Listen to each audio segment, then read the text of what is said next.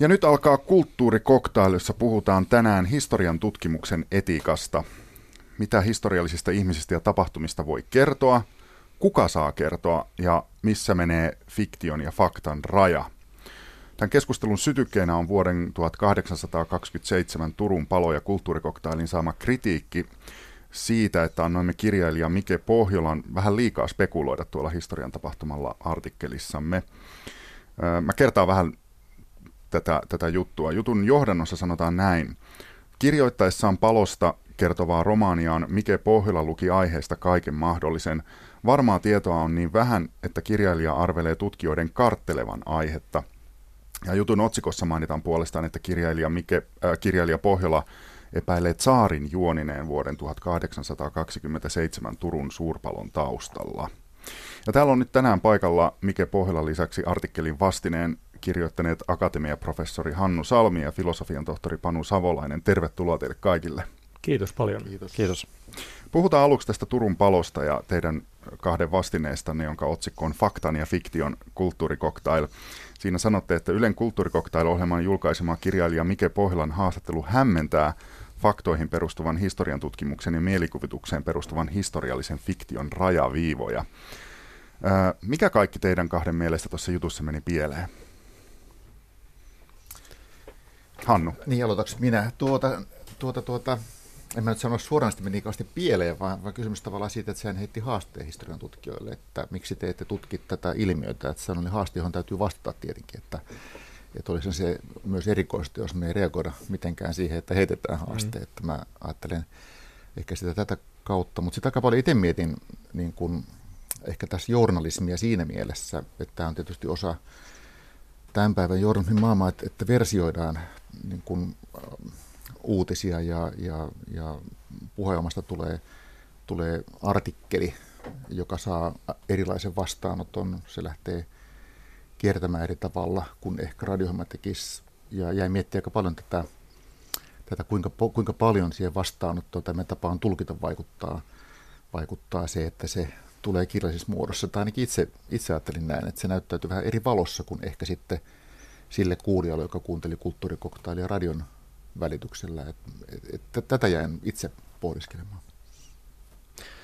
Uh, oikeastaan en mäkään sanoisi, että siinä mikään niin pieleen, pieleen varsinaisesti meni, että uh, ehkä pikemminkin olisin kaivannut kulttuurikoktaililta hiukan, hiukan tarkempaa tämän Turun palon aiemman tutkimuksen taustuttamista ja sitten tavallaan myös semmoista niin kuin selkeämpää erittelevää otetta siihen, että mikä itse asiassa on niin kuin historiallisen fiktion kirjailijan positio tai asema tällaisessa keskustelussa ja mitä sitten tutkijat toisaalta tekevät. Että nämä rajaviivathan on hirveän hämäriä.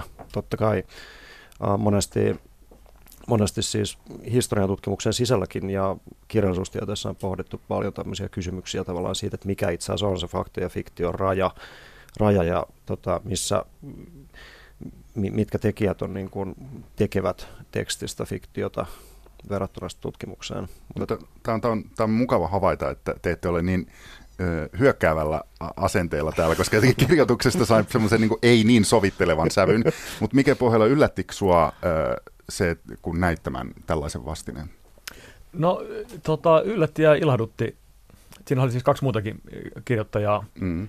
Ja tota, Hannun ja Panun sattumalta tunnen niin kuin aikaisemmin ja on niin kuin saanut heiltä niin kuin heidän teoksistaan taustatietoja tähän Turun paloon liittyen, niin, niin tota, en, en pidä heitä niin kuin vihollisina. Niin. Mikä ja, siinä yllätti? Tota, no se, että mä olen niin vuoden verran, joka kuitenkin kirja ilmestyi jo vuosi sitten, niin tavallaan monissa haastatteluissa sanonut, niin kuin, että, tota, että tiedetään aika vähän tästä palosta, ja, mutta kaikki mikä tiedetään on, on ainakin yritän, että se on oikein, ja sen päälle voin sitten spekuloida kaikenlaisia juttuja, ja olen haastanut historian tutkijoita, että osoittakaapa, että olen väärässä. Hmm. Tota. Ja voisin, tota, tota, vaikka tota, Panu ja Hannu on, on tota, hyvin joviallista ja hymyilemme kaikki täällä studiossa, niin, niin huomasin kyllä, että tota, professori Kirsi Vainio-Korhonen, kun hän tota, jakoi tämän minusta tehdyn haastattelun Facebookissa, niin hän, hän tota, kutsui sitä idioottimaiseksi. Niin kyllä siinä varmaan ainakin joku tässä kirjoittajaryhmässä on kokenut sen jotenkin ongelmalliseksi. Joo, ta, mä voisin itse asiassa tähän sanoa, tähän sanoa tavallaan sen, että tietysti luin kirjan sieltä, kun se tuli, se oli ihan, ja luin sen itse asiassa uudestaankin nyt tätä haastattelua varten, niin tota, ja mähän, mä en aikaisemmin ole tietenkään julkisuudessa ottanut kantaa siihen mitenkään, mun mielestä ei ollut aiheellista, koska mä siis luen sitä puhtaasti tavallaan uh, fiktiivisena teoksena, mm. historiallisena romaanina, mitä se onkin. Uh, oikeastaan nyt se kimmoke tähän, tähän puuttumiseen tuli niin kuin ehdottomasti siitä, että se tavallaan tuli, sä positioit itseäsi siinä, siinä haastattelussa selvästi eri tavalla mun mielestä kuin aiemmin. Eli tavallaan, okay. tavallaan uh, otit sellaisia asiantuntijuuden rooleja, jotka, tota, jotka etäännyttää aika paljon sua niin kuin siitä, mitä mä oon aiemmin ajatellut, että se on puhtaasti, puhtaasti historiallista fiktiota, mitä mm-hmm. sä teet. Eli tavallaan, ja tämä mun mielestä myös, vaikka mä ymmärrän, että se romaani 1827 on yksi teos, ja sitten sä voit tavallaan muuten henkilönä spekuloida ja kysyä kaikkea. Sehän historia on kaikkien oikeus tehdä. Ei ole mitään rajaa Suomessa, että kuka voi sanoa tai spekuloida millään. Mutta tavallaan siitä saattaa jollekin syntyä semmoinen hieman niin kuin, uh, vaarallinen ajatus, että tavallaan saatat julkisuudessa se, sellaisia rooleja, jonka perusteella sitten ihmiset rupeaa tulkitsemaan tässä kirjassa olevia tietoja tavallaan faktana. Niin samalla tavalla kuin tota, Mika Valtari alettiin pitää niin tämmöisen Egypti-asiantuntijana, niin. vaikka hän ei ole koskaan käynyt siinä maassa. Tämä on myös mediakriittinen, itsekriittinen juttu siinä mielessä, että, että, että mehän annoimme sinulle sen, mm. sen äänen. Mikä, mites tuota, Hannu, mitä mieltä saat siitä, että pitäisikö toimittajien tarkentaa tai muuttaa jotenkin pelisääntöjä historiaan liittyvissä aiheissa, esimerkiksi asiantuntijuuden suhteen, että keitä pyytää ja miten heidän sanomisensa kehystää? Niin ei, ei, ei, ei mun mielestä välttämättä paljon siis, mutta esimerkiksi tässä tapauksessa, jos ajatellaan tätä, niin Yle, Ylehän on tässä se välittäjä oikeastaan, että, että on aika hankala sana kuka ottaa asiantuntijan roolin, koska se media oikeastaan tuottaa sen asiantuntijan roolin. Mm. Eli, eli kun media-aikaa tulee tässä, tässä teemassa, nyt, nythän tämä muuttuu jälleen, että, että se asiantuntijuus ikään kuin laajenee, laajenee. Että ehkä siinä mä ajattelisin, ajattelisin kuitenkin, että median rooli on niin tärkeä. Ja tietenkin siinä itse jutussa – siinä välitty kuva, että Turun palo, palosta ei ole tutkimusta niin kuin lainkaan. Siinähän ei mainittu esimerkiksi näitä, näitä aikaisempia mm, aika isoja tutkimuksia. No ehkä tämmöisiä kehystämisen kysymyksiä, että miksi, miksi sitä ei voisi kehystää ja mm. samassa yhteydessä ujuttaa pikkusen lisätietoa tietoa lukijoille. No tästä, tästä vähän vielä, että siis Pohjolan puheista saa sen kuvan siinä artikkelissa, että Turun palon merkittävyyttä ei ole tajuttu ja suunnilleen kaikki resurssit pitäisi laittaa nyt sen, sen, sen tutkimisen. Kuinka merkittävä tapaus Suomen historiassa Turun palo on? No uh, on, se, on, se, on, se on tietysti Suomen, Suomen merkittävin kaupunkipalo tai suurin kaupunkipalo, jolla on niin merkittävimmät seuraukset ollut näistä kaikista, kaikista isoista paloista, mutta tosiaan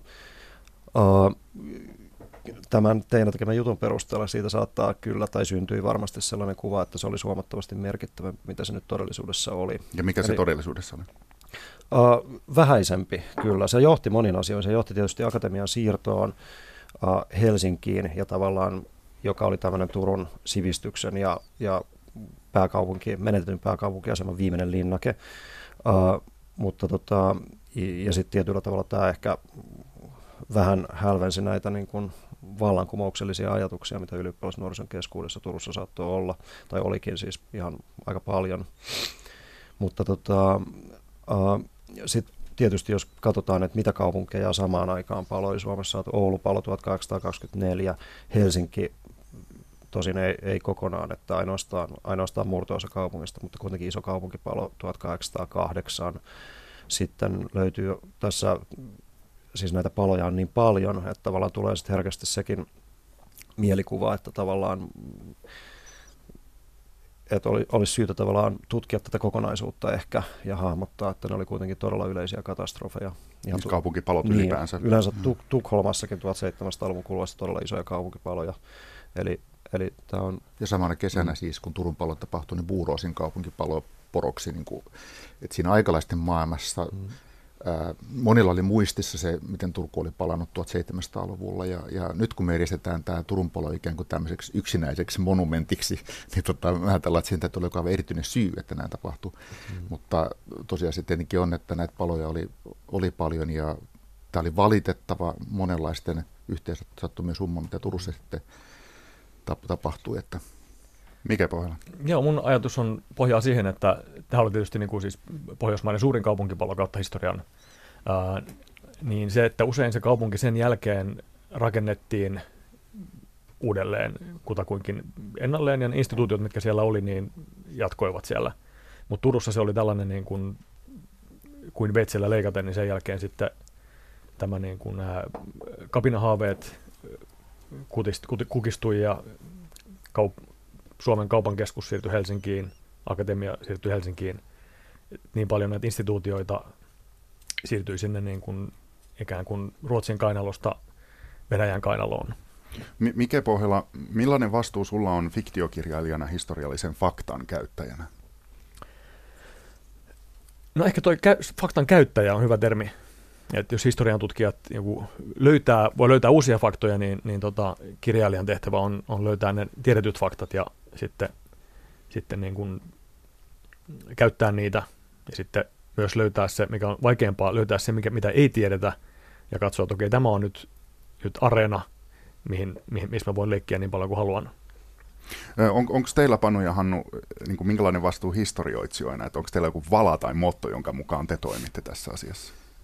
Niin siinä on tämmöinen niin kuin, tietynlainen totuusvaatimus tietenkin, että kaikki se, mitä me kirjoittaa, sen täytyy siltä olla kate niin kuin siellä aineistossa, mitä me tutkitaan, mutta tota, ehkä sen, sille mä ajattelen nykypäivän historian tutkimuksen, että sitä ei voi suoranaisesti ajatella vaan näin, että historioitsijat kaivaa faktoja esille ja, ja sitten muut kuvittelee niiden perusteella, vaan kyllähän tutkimus tänä päivänä on myöskin aika spekulatiivista. Me yritetään pohtia erilaisia vaihtoehtoja. On paljon sellaisia asioita, kun me ei yksinkertaisesti nähdä tai löydetä. Että sellaisia, mä voin keksiä paljon sellaisia elementtejä myös tässä Turun palossa, missä, missä niin me joudutaan niin pohtimaan, että minkälaisia todennäköisyyksiä jonkun asian kohdalla on, että, että se ei ole niin kaukana siitä niin kuin asioiden kuvittelusta ja sen, sen niin kuin, niin kuin, meidänkin tavoite on rakentaa sellainen kokonainen maailma siitä, siitä menneisyydestä, mm. eikä vain esitellä niin, niin kuin joku faktojen valikoima. Mm. Ja sitten täytyy muistaa se, että faktat ei ole niin kuin valmiina arkistossa, vaan tutkimus, niin kuin, sehän luo ne tosiasiat sen niin kuin oman käytäntönsä kautta. Me ajatellaan tiettyjä asioita tosiasioina. Ja tähän voisi oikeastaan mm. sanoa sen, että tavallaan historian tutkimus, niin kuin moni muukin tiede on itse asiassa tämmöinen, se on tutkijayhteisön alati muuntuvien sopimusten joukko siitä, mikä on hyvä toimintatapa. Ja tavallaan tutkimuksesta tai jostain tekstistä tekee itse asiassa historian tutkimusta eri aikoina se, että se noudattaa tiettyjä niin kuin argumentatiivisia ää, rakenteita ja tavallaan tutkija siinä niin kuin asemoja kertoo, että mitä hän on aikomassa tehdä ja miksi hän tekee näin, miten hän perustelee. Eli se sisältää tavallaan tämmöisen niin kuin metatekstin tietyllä mm. tasolla ja perustelu siitä, että miksi toimitaan näin. Ja tämä on esimerkiksi semmoinen piirre, joka nyt tavallaan erottaa, erottaa tietysti tästä fiktiivisestä tekstistä yleensä aika selvästi, että oikein kuka tahansa maallikkokin pystyy niin kuin erottamaan ja tunnistamaan tavallaan tutkimuksen ja sitten historiallisen romaanin tällä perusteella riippumatta siitä, että tietääkö hän mitään siitä itse aiheesta. Täällä on kulttuurikoktailissa tänään vieraana Panu Savolainen, filosofian tohtori Hannu Salmi, akatemiaprofessori ja Mike Pohjola, kirjailija. Mites on? Julkaistaanko Suomessa liikaa tietokirjoiksi laskettavia kirjoja, joissa tekijä fantasioi liikaa? Et se ei tavallaan mene nyt ihan näin näiden ihanteiden mukaan, mitä te kaksi tässä aikaisemmin sanoitte. Tämä on aika vaikea kysymys, siis että mä en ole itse niin kuin, niin kuin kaikenlaisen kirjallisuuden, tietokirjallisuuden ja kaunokirjallisuuden suuri, suuri ystävä ja ajattelee, että meillä on aina liian vähän ää, molempia ikään kuin, että mä en, en ajattele, että, että se olisi niin kuin millään tavalla ongelmallinen niin kuin kysymys, mutta, mutta tota, Ehkä me tarvitaan enemmän hyvää tietokirjallisuutta yhä enemmän. Meillä on niin kuin valtavasti syntyy vuosittain tietokirjallisuutta, mutta siinä on paljon silti tehtävää. Mä voin kuvitella monenlaisia aiheita ja teemoja, mistä me tarvittaisiin hyviä tietokirjoja my- myöskin, myöskin sitten tähän, tähän tota joukon, joukon jatkeeksi. Uh, en, en, mä, en, en täytyy sanoa, että en näe, että Suomessa missään tapauksessa olisi tällaista ongelmaa, että meillä olisi tietokirja, joissa fantasioidaan tai niin kuin voisi sanoa tämmöistä niin tahallista vääristelyä tapahtuisi, että se on kuitenkin, kustantajat toimii siinä varsin hyvin, hyvin portinvartioita. Mulla ei nyt tule tämmöistä oikein rääketä esimerkkiä edes heti mieleen itselleni, että missä tota, oltaisiin tavallaan tahallisesti hämärretty siis fakta- ja fiktion rajoja.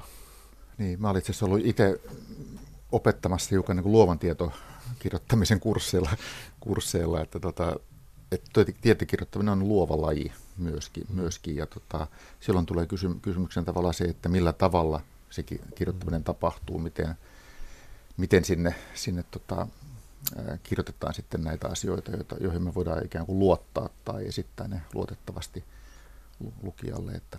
Mm. No yksi historioitsija, josta mä oon kuullut vähän tämmöistä niin ikävän sävyyn käytävä puhetta, on, on historioitsija Teemu Keskisarja, että, että hän kuvailee liikaa, kertoilee liikaa omiaan, sävyttää liikaa, aprikoi, että henkilö X saattaa tuntea näin tässä ja tässä tilanteessa.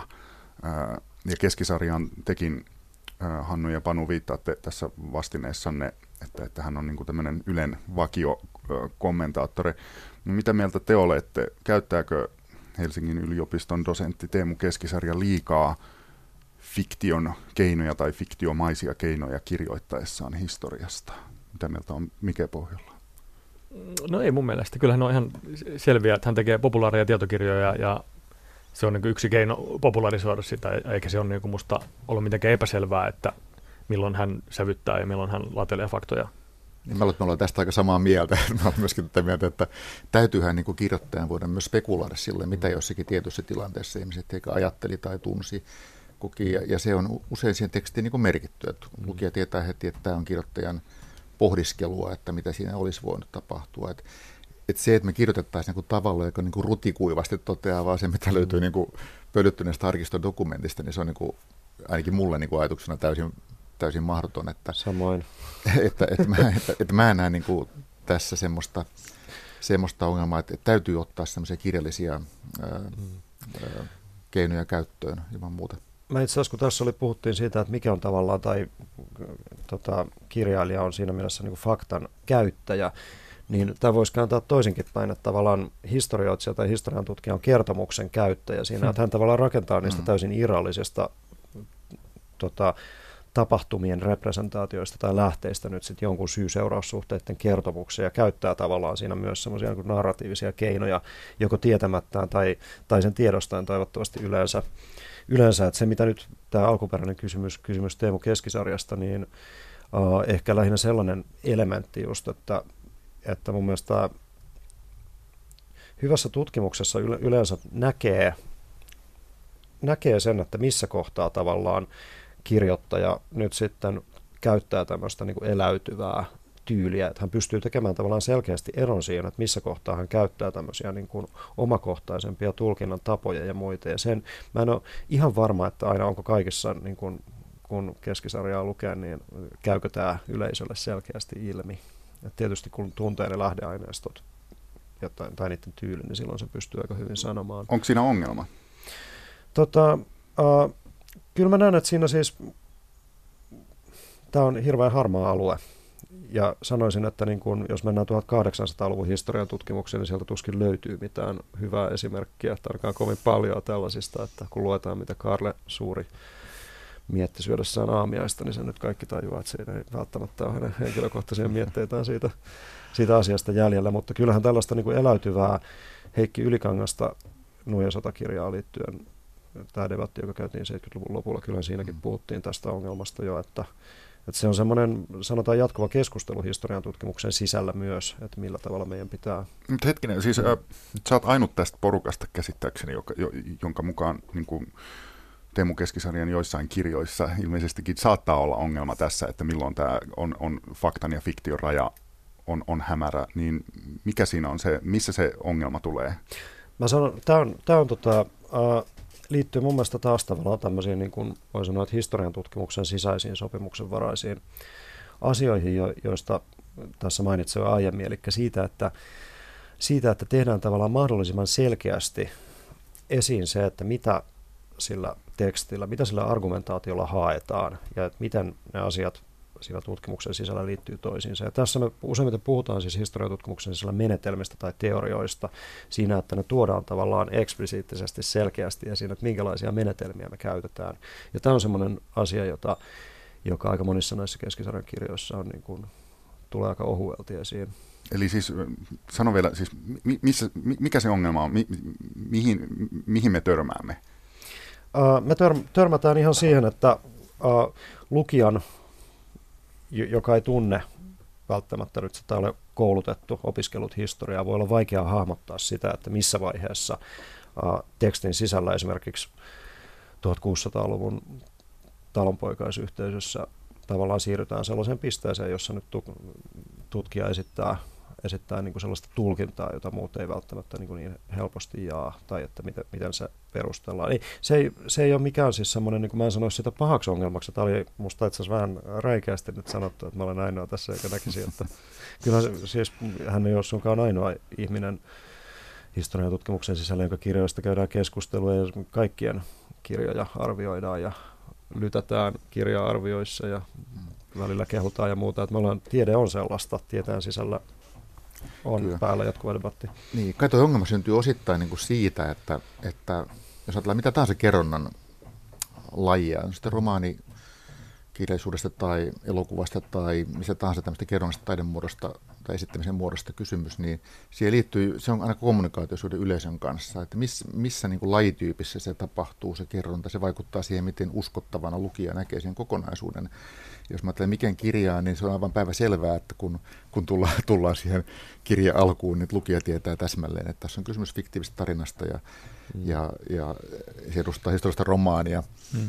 Mutta tota, varmaan sitten sit kun hämmennetään näitä tavallaan näitä tietyllä tavalla sitä kommunikaatio jotenkin, että, että missä rekisterissä kuljetaan, niin se voi aiheuttaa niitä, niitä mm. mahdollisesti näitä väärinkäsityksiä. Mä, mun on hirveän vaikea osoittaa yksittäisiä kirjoja niin kuin sormella, koska mä lähtökohtaisesti pidän siitä, että niin kuin kokeillaan, täytyyhän kirjoittajan täytyy aina kokeilla uusia keinoja. Mä tiedän kansallisesta tutkimuksesta, että vaikka Natalie Simon Davis, niin hän, hänellä on tutkimuksissaan fiktiivisiä jaksoja.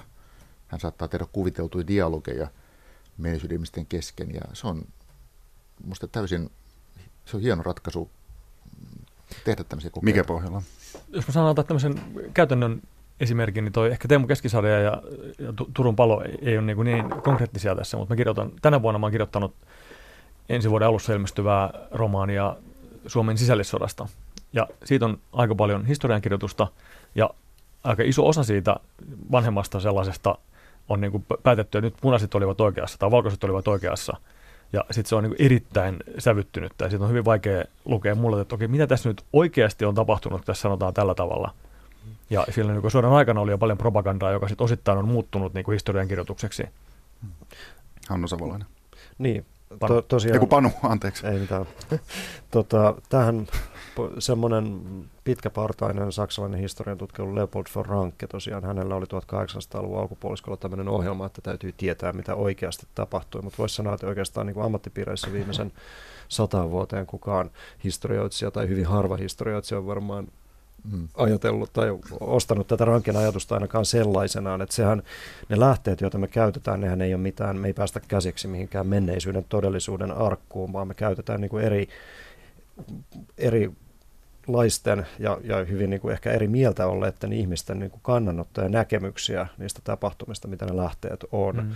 Ja se tavallaan sen takia ää, jo niin kuin lähtökohtaisesti historian tutkija niin kuin tutkii enemmänkin käsityksiä käsityksiä niistä tapahtumista kuin sitä varsinaista hmm. tapahtunutta todellisuutta. Että tästä on ihan niin kuin voi verrata vaikka oikeudenkäyntiin, joka nykyään käydään, että vaikka kaksi eri rikostutkijaa tekee jostain asiasta niin kuin nykyaikana tutkimuksen toisestaan riippumatta, niin todennäköisesti ne tulkinnat eroaa, niin sitten kun mennään sadan vuoden tai kauem, kauemman aikaisen tapahtumiin, niin se on aivan selvää, että siinä on... Hmm.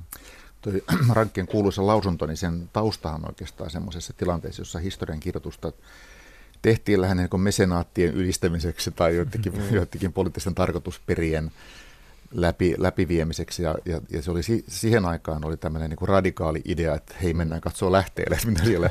Eli milloin tarkennuksena? 1800-luvun puolivälissä, niin se, se, se oli silloin niin kuin radikaali, radikaali ajatus. Ja kyllähän tämä tietysti on, on, on teema, jota voi, me, meidän täytyy koko ajan miettiä, että että miksi tietyssä ajassa kirjoitetaan menneisyydestä tiety, tietyllä tavalla. On, on siinä sitten kysymys kirjailijan teoksesta tai tietokirjan teoksesta tai tutkijoiden projekteista. Hmm.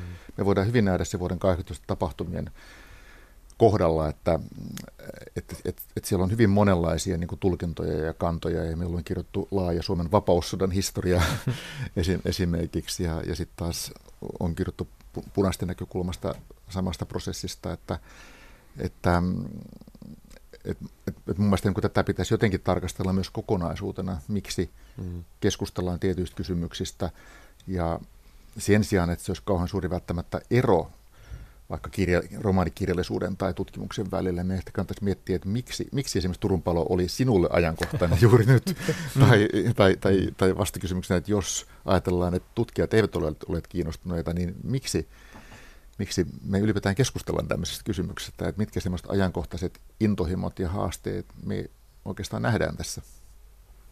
No, tästä teidän, Hannu ja Panu, teidän tästä vastineestanne kulttuurikoktailille, siitä kyllä niin kuin sai siis paljon enemmän semmoisen niin kuin kiukkuisen ja huolestuneen kuvan kuin nyt. Ja jotenkin vähän semmoisen, semmoisen, semmoisen fiil- eikö, mä, mä oon ihan vakavissani.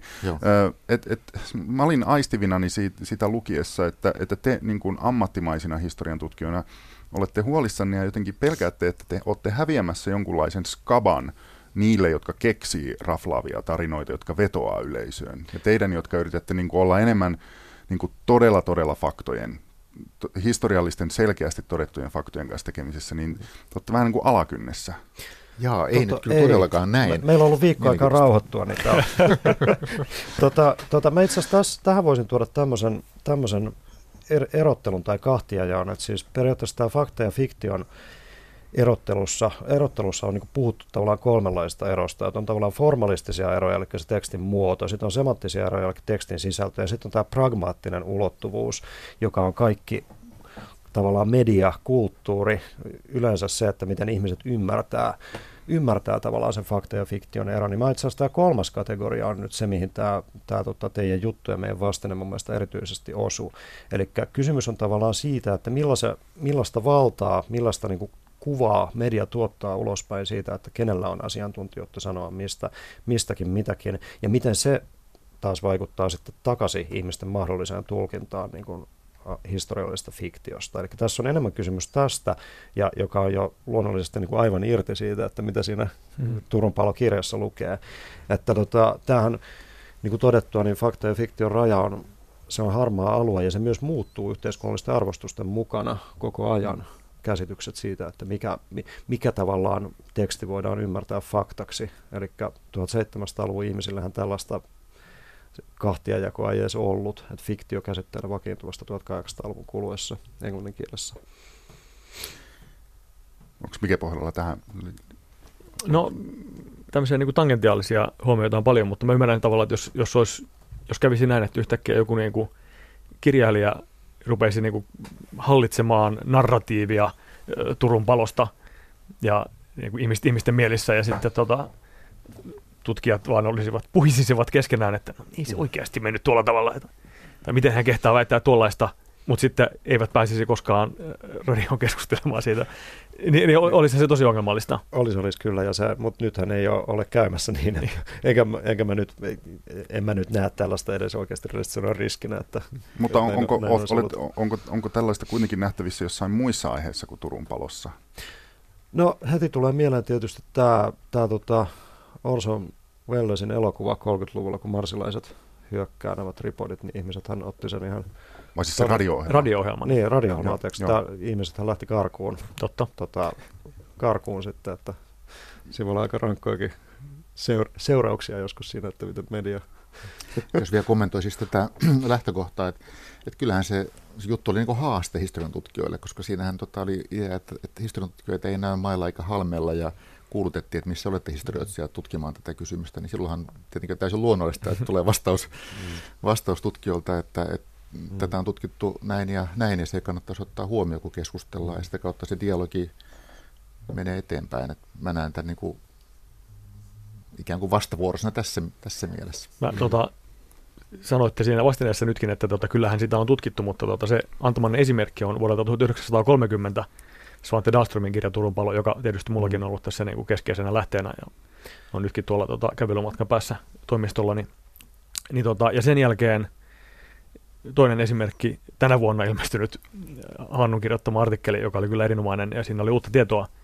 mutta tota, ei nyt voi sanoa, että siitä ei nyt joka vuosi tulisi tämmöisiä populaareja tietokirjoja tai, tai edes tieteellisiä artikkeleita. No se pitää paikkansa tietysti, että ei, ei mutta täytyy sanoa, että tämä on, tämä on noin historian tutkimuksen aiheena edustaa tämmöistä erittäin suurta valtavirtaa, jota on vähän tutkittu. Että se ei ole niin kuin verrattuna muihin aiheisiin mitenkään erityisen alitutkittu. Ja se johtuu myös siitä, että meitä ei ole kovin paljon.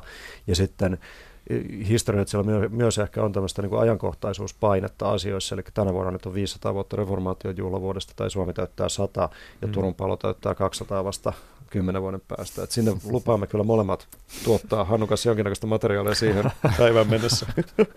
no, tietenkin voisi niin myöskin kuvitella semmoista toisenlaista vaihtoehtoa, että tämä alkuperäinen juttu olisi käsitellyt historian tutkijoiden kanssa keskustelua Turun palosta ja oltaisiin niin täällä huudateltu, että missä on, missä on niin kirjailija, joka niin. kirjoittaa tästä fiktiota. Niin sehän on aivan... koko ajan heitätte palloa toisille. Ei, se olisi, oleva, se, olisi aivan absurdia niin kuin tietyssä mm. mielessä, että, että se on niin huutokauppaamista, mutta me tiedetään, että, että että niin kuin ylipäätään tälle kulttuurisesti, että meillä on aivan yhtä vähän ollut fiktiivistä kuin faktuaalista niin. käsittelyä Turun palosta. Että ne on ikään kuin samassa viivassa tässä mielessä. Se on totta. Joo. Että ei voi millään tavalla väittää, että, että tota, tota, niin kuin tämä olisi jollakin tavalla niin kuin kaksi ikään kuin sillä tavalla erilliset ilmiöt toisistaan. Ei missään nimessä. Niin, niin, ja, ja se, että tämä on kuitenkin vasta toinen, toinen kaunokirjallinen teos, jossa nyt niin kuin laajemmin Turun palo tulee esiin Suomen historiassa, että edellinen on vuodelta 1870, että tässä on niin kuin fiktio on ollut vielä enemmän jäljessä aikanaan. Näin, näin sanoi, Teen tota, oman osani. Okei, okay, näin sanoi kirjailija Mikke Pohjala. Täällä ovat muina äänessä Panu Savolainen ja Hannu Salmi. Ja mennään vielä vähän laajemmin tähän fakta- ja fiktion kimuranttiseen sykkyrään. Mitä kaikkea saa sanoa siten, että se on edelleen historian tutkimuksesta eikä fantasiaa? Kuka saa sanoa ja miksi saa sanoa? Tässä nyt tuli hirveän monta kysymystä. Mikä, mikä teille historian tutkijoina ja kirjoittajina niin on tässä se kaikista olennaisin kysymys? No, mulle se niin kuin auttaa ymmärtämään nykypäivää ja identiteettiä ja kulttuuria ja yhteiskuntaa ja tulevaisuutta. Se, että me, niin kuin, mitä me tiedetään menneisyydestä ja miten me, miten me ymmärretään se menneisyys tai, tai miten me tulkitaan sitä. Ja jos siitä on niin kuin vaihtoehtoisia tarinoita, niin mitä niistä me painotamme. Mm. Mm. Siis mulla tota, sanoisin, että tällainen samanlaiset yhteiskunnalliset syyt oikeastaan, reagointi siihen, että mitä me maailmassa koetaan ajankohtaiseksi ja tärkeäksi ja kiinnostavaksi nyt tässä hetkessä ja miten historia liittyy siihen. Näin sanoo Panu Savolainen tässä, Hannu Salmi. Niin, kai, kai se on niin, että tämä ainakin ajattelen näin, että tavallaan kansalaisyhteiskunnastahan syntyy se halu tutkia tai, tai kirjoittaa erilaisista asioista ja ilmiöistä liittyen sillä menneisyyteen ja, vai, tai, tai, tota, tai tulevaisuuteen. Me tiedetään historiasta tilanteita, jossa voidaan, voidaan kyllä sanoa, että historian tutkijat eivät ole olleet tarpeeksi rohkeita tarttumaan asiaan tai ilmiöön. Ajatellaan vaikka Väinö Linnan kirjallista tuotantoa, tuntemattoman sotilaan merkitys tai täällä Pohjantähden alla. Linna meni arkistoon lukemaan asekirjoja ja, ja lähteitä ja tarjosi sen meille niin kuin käänteen tekevänä fiktiona, voi sanoa, niin kuin meidän koko niin kuin historiallisen ymmärryksen näkökulmasta. Ja historian tutkijat tuli pikkusen niin kuin jäljessä.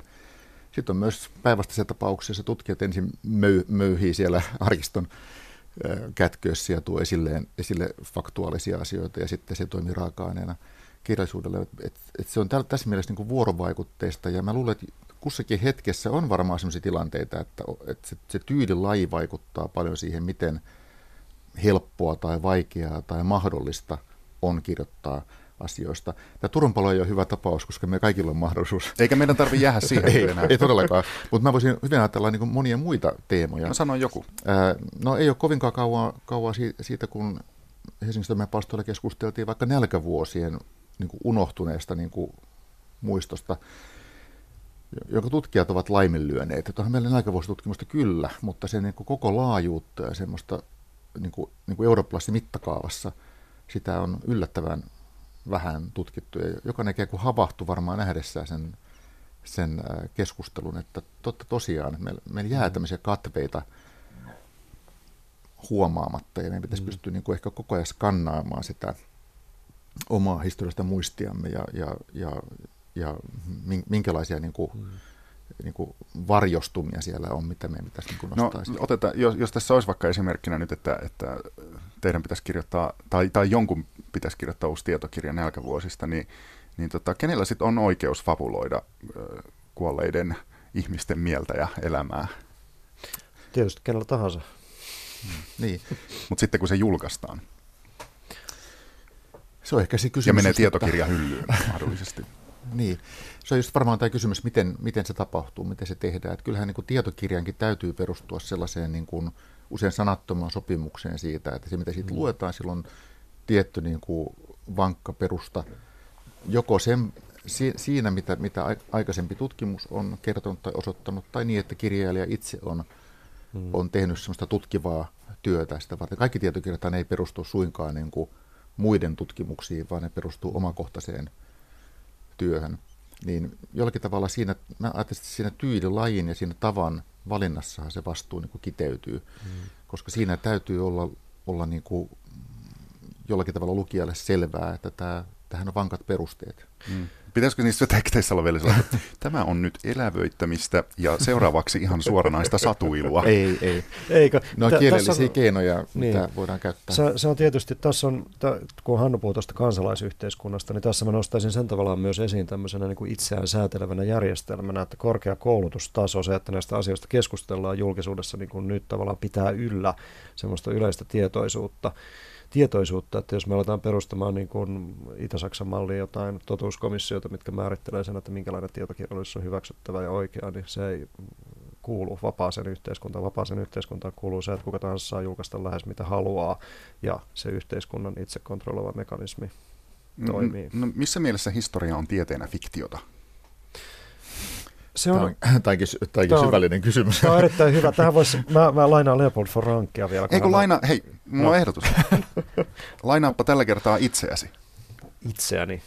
En, en minä nyt itseäni missään tapauksessa lainaa. Joo, tota, mutta sanon sano sen, että uh, se on ehkä muotona erityisesti se, että historioitsija tuottaa kertomuksen käytännössä lähes aina, joko enenevässä määrin tietysti varmaan pelejä, kuvallista kertomusta jossain vaiheessa tai muuta, mutta tota, historioitsija tuottaa kertomuksen, jolla on tietty, joka erottaa kuitenkin sitten fiktiosta se, että sillä on tietty totuudellisuusvaatimus ja sen täytyy noudattaa tavallaan tiettyä apparaattia tai järjestelmää, joka ankkuroi sen niin perusteltavissa olevaan tietoon, lähteisiin.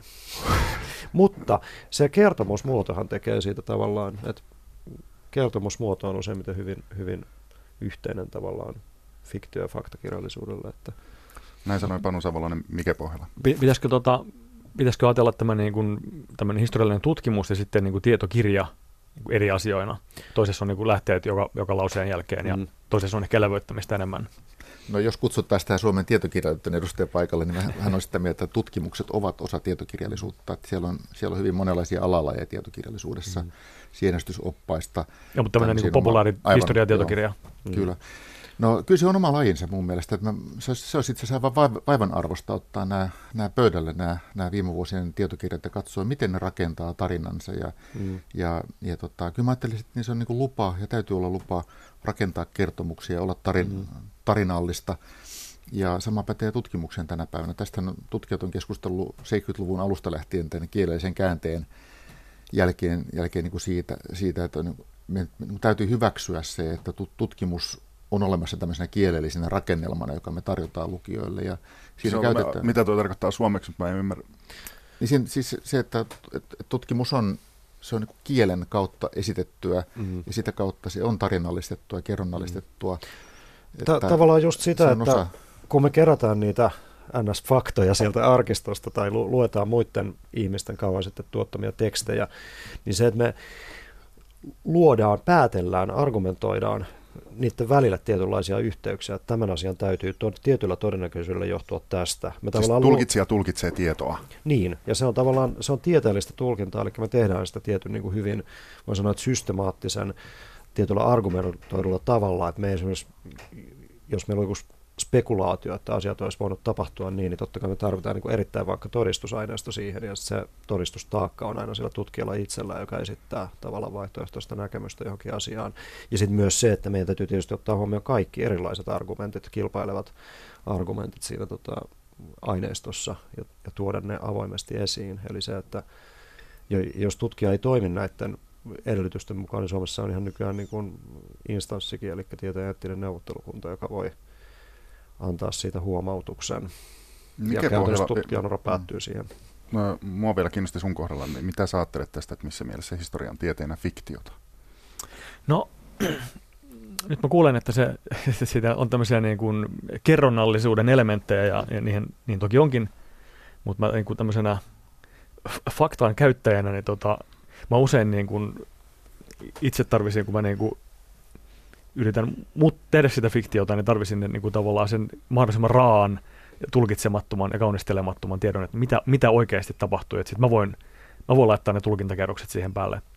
Sen, usein sen saaminen on tietysti mahdotonta niin kuin jo siksi, että niitä niin kuin, tietoja on vain tulkituissa muodoissa niin kuin näissä alkuperäislähteissäkin. Siis mitä me oikein projisoimme itsestämme omasta ajastamme tai, tai tarpeistamme, kun me loihdimme historiaa henkin kerronnallistamalla sitä? Saanko monta esimerkkiä tähän sisällissotaan liittyen? Siellä on niin Tampereen taisteluissa, oli tota, punaisten päämajassa, oli tota, kaikki niin kuin punaisten keskeiset johtajat oli siellä paikalla, ja sitten yksi heistä – kerrotaan, että, että tota, kaikki, kaikki, kaikki, kaikki he kuolivat, ja kerrotaan, että, että he johtu siitä, että yksi niistä oli ottanut käsikranaattilaatikosta käsikranaatin, ottanut sokan pois, ihmetellyt, että eihän tämä tee mitään, heittänyt sen takaisin laatikkoon, ja sitten se koko rakennus tuhoutui. Ja tämä on niin kuin monessa historian tutkimuksessa esitetään faktana. Nyt on herännyt tämmöinen epäilys että tietysti, että on mahdollista, että joku valkoinen olisi, olisi käynyt sinne heittämässä yhden käsikranaatin ikkunasta sisään, niin sitten vaan kertonut kaikille, koska tota, miten kukaan edes tietää, että mitä siellä tapahtui, jos kaikki kuolivat. Ja sitten kolmas vaihtoehto, että ihan vaan niin kuin joku hiiri on vetänyt sokan pois ja sitten on käynyt tämmöinen juttu. Mm. Mutta joku, joku näistä asioista on se, mikä tapahtui. Mm. No tässä on tavallaan, voisi ajatella sitä, että faktoja on niin kuin eri asteisia. Että meillä on tämmöisiä niin kuin hyvin, hyvin perustavanlaatuisia faktoja, että tässä on pöytä edessäni tällä hetkellä Ylen studiossa, tai sitten just tällainen hyvin selväpiirteinen fakta, jolle on tavallaan jossa ne vaihtoehdot on selkeä, mutta, selkeitä. Mutta voi sanoa, että yleensä kun, kun siis valtaosa niistä niin kun asioista, tämmöistä laajemmista asiakokonaisuuksista, mitä me tutkitaan, on sellaisia, että niissä ei ole kysymys tavallaan näin yksin, yksiselitteisistä ja yksinkertaisista faktoista. Että jos puhutaan tämmöisestä käsikranaatti esimerkistä, niin tässä tapauksessa tietysti se, että epäilen, että tapauksen selvittäminen on varmasti aika vaikeaa ensinnäkin, koska siitä on esitetty näin erilaisia tulkintoja, tulkintoja ja tota, äh, mutta täs, tässäkin tietysti, että kaikki ne kuvaukset, joita siitä tapahtuneesta on, niin täytyy tavallaan tasa-arvoisesti asettaa riviä ja pohtia, että mikä on, mikä on todennäköistä mikä mm. on, ja myös se, että mikä on mahdollista. Sä muuten Panu tuossa aiemmassa vastauksessa mm-hmm. puhuit NS-faktoista. Niin, niin, joo, siis se on ehkä, koska fakta on mun mielestä hirveän vaikea käsite humanistisessa tutkimuksessa. Että se on, tota, se on se, mä en tarkoita, että vaikea sillä että se olisi meille jotenkin epämääräinen, mutta se on tavallaan, meidän täytyy niin ymmärtää ja pohtia, pohtia siis te, että kaikkeen tieteen tekemiseen liittyy tämmöinen niin tieteen filosofinen vankka perusta siitä, että me ollaan aika syvissä vesissä usein, usein tai joudutaan koulimaan itsemme ennen niin tutkijoiksi päätymistä siihen, että me tavallaan ymmärretään aika paljon myös meidän aiheen ympäriltä, mikä nyt on joku historian tutkimus ja lähteä, mutta meidän täytyy myös niin kuin perehtyä, perehtyä tämmöisiin kysymyksiin, niin kuin, mitkä menee kirjallisuustieteen puolelle mm. fakta- ja fiktion rajapinnat ja sitten ihan perus, perustavanlaatuisia tieteen filosofia kysymyksiä. Niin, kai toi, kai toi mm. niin se historian tutkija jotenkin kipeä tietoisuus niin kuin siitä, nimenomaan siitä asiasta, että, niin kuin, että faktoja ei ole valmiina missään annettuna, mm. vaan tutkija oikeastaan sen tutkimuksen kautta niin kuin luo ne faktat eh, en, enemmän tai vähemmän sen mm. oman päättelynsä kautta. Jos mä otan tätä tapausta, niin niin täytyy laittaa niin kuin riviin kaikki ne siellä menneisyyden maailmassa tuotetut aineistot, jotka viittaavat mm. granaatti tapaukseen ja sitten sit sen pohjalta päätellä, päätellä tota, niiden tapahtumien, tapahtumien kulkua. Mm. Ja aina tulee se kysymys, että onko joku muu tuntematon asia, joka voisi selittää sen asiantilan, mikä, mikä voidaan nähdä, että tapahtui.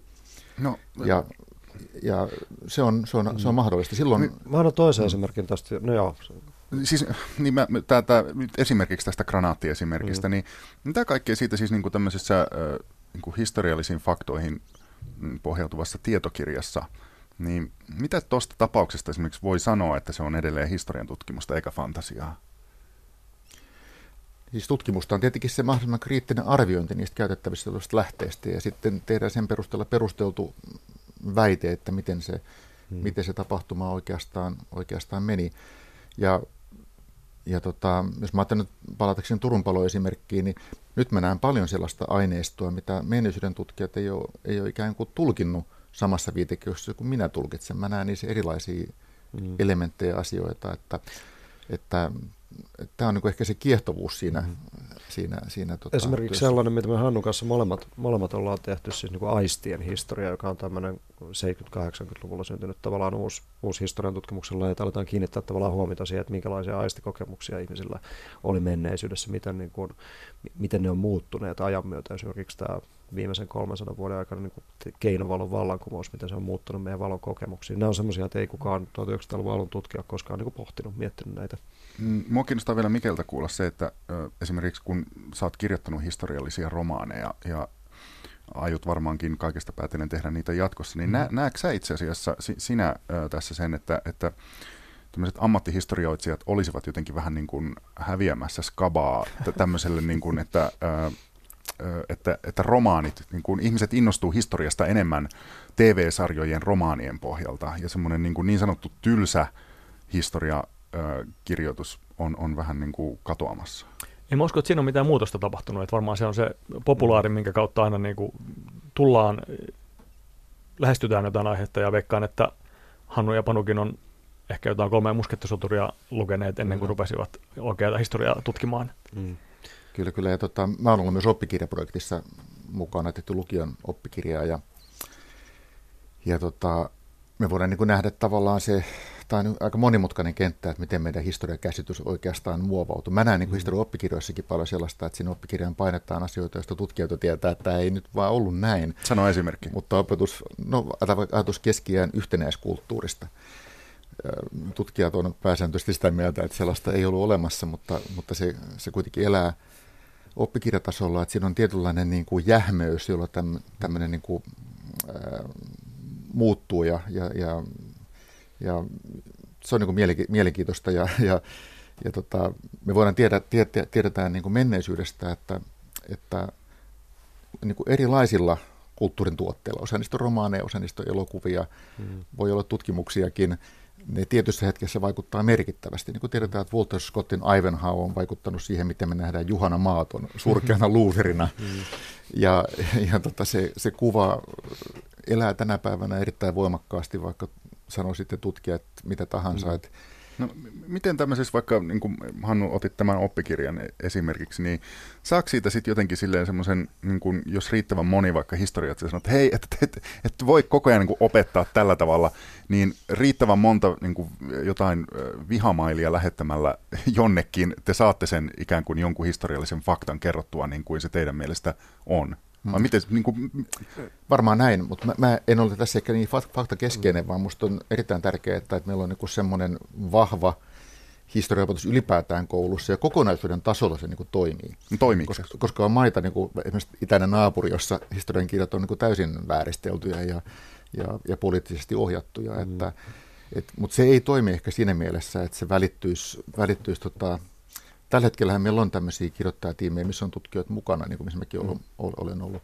Mutta että, että kyllähän se, sitä säätelee sitten taas puolestaan opetushallituksen säädökset siitä, että mitä se täytyy olla. Että se on hyvin karkea lista erilaisia ilmiöitä ja teemoja, teemoja, mutta sellainen kehys on olemassa ja siihen kehyksen täytyy asettua, jotta ylioppilailla on mahdollisuus selvitä ylioppilaskirjoituksesta menestyksellisesti. Ja, mm. ja tota, et, et on hyvin monia asioita, jotka muovaa Minkä sortin ongelma toi on?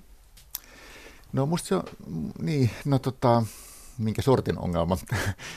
no, tota, Mä en ihan hahmota vaan vielä, että, että, että, että niin kuin pitäisikö tässä olla jo jatkojuttua tekemässä huolestuneena vai ei. niin, no, no, se, no se voi olla ongelma. Sanotaan näin, että, että tota, niin kuin mä tuossa aikaisemmin sanoin, niin mä olen sitä mieltä, että on olemassa niin kuin niin kun, äh, monet asiat muovaamme historiakuvaa, niin oppikirjat on yksi tärkeä osa sitä. Sillä on aivan tosi keskeinen osa lopultakin, että se, että meidän kouluissa on historian opetusta ja siellä, siellä, ja siellä ei ole mitään sellaista virhettä, mitä mä katsoisin että ihan niin kuin välttämättömästi täytyisi heti muuttaa, että, mutta mut, mut me voidaan yksityiskohtien tasolla nähdä, että siellä on, on niin kuin paikkasi pitämättömiä faktoja tai sellaisia, jotka ovat vähän vanhentuneita, mm-hmm. mutta mä hyväksyn sen täysin niin kauan kuin se ikään kuin se kokonaistavoite tavoite niin kuin, niin kuin toteutuu. Sitten taas me tiedetään, että koulukirjana käytettiin Topeliuksen maammekirjaa, niin kuin meidän vanhemmat ja isovanhemmat on omaksunut tietoaan Suomen historiasta Topeliuksen kautta.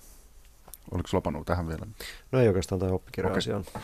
No hei, palataan lopuksi vielä, tässä on muutama minuutti aikaa, niin siitä, mistä me lähdettiin Turun paloon ja sen merkitykseen historiallisten tapausten joukossa, mistä ainakin Panu sanoi, että, että, että, että vähän siihen tyyliin, että on niitä varmaan merkittävämpiäkin.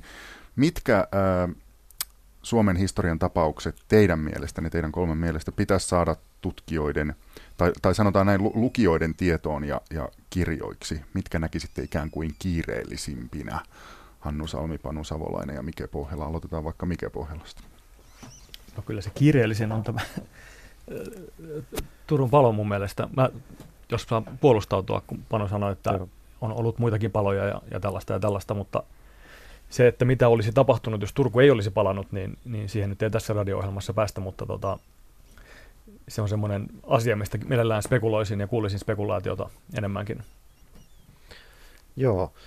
Uh, tietysti meillä on viime vuosina tullut aika hyvin näitä, puhuitte nälkävuosista tässä äsken, niin ne on tietysti semmoinen niin, niin valtaisa väestökatastrofi, taloudellinen katastrofi, että ne on semmoinen, mistä muista kaipaisi tämmöistä tavallaan kokonaisesitystä, siis isot katastrofit. Se olisi minusta kiinnostavaa lukea, jos nyt puhutaan Suomen historiasta, mutta yleisesti ottaen olen ehkä sitä mieltä, että niin kuin teemana lukisin mieluiten tietokirjoja, jotka käsittelee oikeastaan mitä hyvänsä ilmiötä ja sen yhteyksiä tavallaan Suomen rajojen ulkopuoliseen kehitykseen. Tuo voisi jatkaa vielä sen, että, että, että kyllähän se, tämä on tietysti todettukin monta kertaa, mutta kyllähän Suoma, Suomessa niin kuin historiakuva on hirveän niin kuin fenomaaninen ja se on sen 1800-luvun lopun suomalaisuusaallon niin kuin läpi tunkema, että me niin kuin jotenkin ei edes hahmoteta kunnolla sitä kansainvälistä verkostoa, jossa Suomi on näiden viimeisten vuositojen aikana, aikana ollut. Et siinä on paljon työtä ja musta tuntuu, että nyt kun vietetään tämä Suomi 100 juhlaa, niin tuntuu, että se niin kuin fenomaaninen niin kuin backlash on niin kuin todella voimakas, että, että se Suomi, Suomi, se on niin, kuin niin, niin, niin kuin dominoiva. Ja, ja sitten se maailma, missä elettiin vaikkapa tuot niin se oli semmoisen niin jatkuvan tulemisen tilassa, jossa risteili erilaisia ajatuksia, mahdollisuuksia ja vaihtoehtoja. Me katsotaan sitä helposti täältä päivästä käsin, niin kuin, että historian niin täydellistymä on tämä Suomen itsenäisen Suomen valtion synty ja, mm-hmm. ja, ja, ja, se on siinä, mutta paljon semmoista pöyhittävää no, sano jotain epäile, epäilemättä. Mä menisin kyllä hyvin mielellään katsoa ihan uuden, uusin silmin sitä,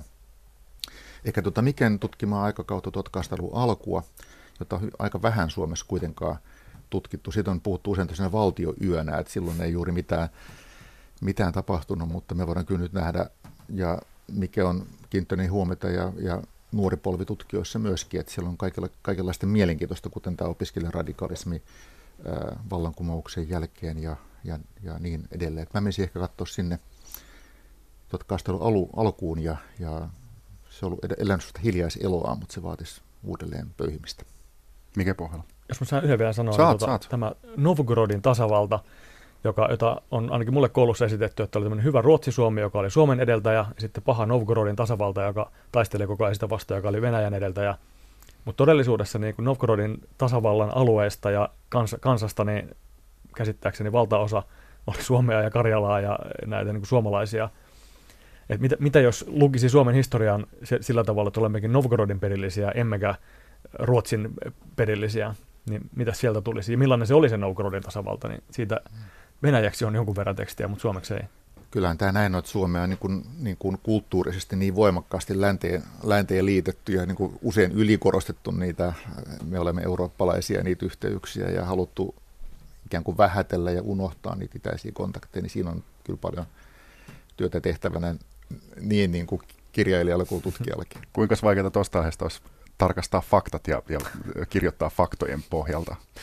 No täytyy sanoa, että erittäin vaikeaa aina historian tutkijan, että on niin kuin tuolta ajalta niitä lähdeaineista ja muutenkin on erittäin vähän. Että on semmoinen asia, jossa pitäisi varmasti no, spekuloida erittäin paljon ja käyttää arkeologista materiaalia ja sun muuta. Menisikö se kuitenkin kirjakaupassa tietokirjahyllyyn vai fiktiohyllyyn? Se riippuu siitä, että mitä, kuka sen tekee, millä tavalla ja mitä hän itse ajattelee siitä kirjasta. Se on minusta ihan selvää. Että oikeastaan me voidaan kirjoittaa siis tutkimus mistä tahansa aiheesta, josta me ei tiedetä mitään, mi, mitään jopa, aivan pienistä fragmenteista. Siitä tekee tutkimuksen se asenne siihen vähäiseen tietoon. Kiitoksia tästä, en tiedä kuinka asenteellisesta keskustelusta, Hannu Salmi, Pano Savalainen ja Mike Pohjala. Kiitos teille ja olen, kiitän itseäni siitä, että en kertaakaan vahingossa sanonut Turun paloa Turun panona. Pelkäsin tätä suuresti etukäteen, tätä freudilaista lipsahdusta. Kiitos vielä. Kiitos. Kiitos.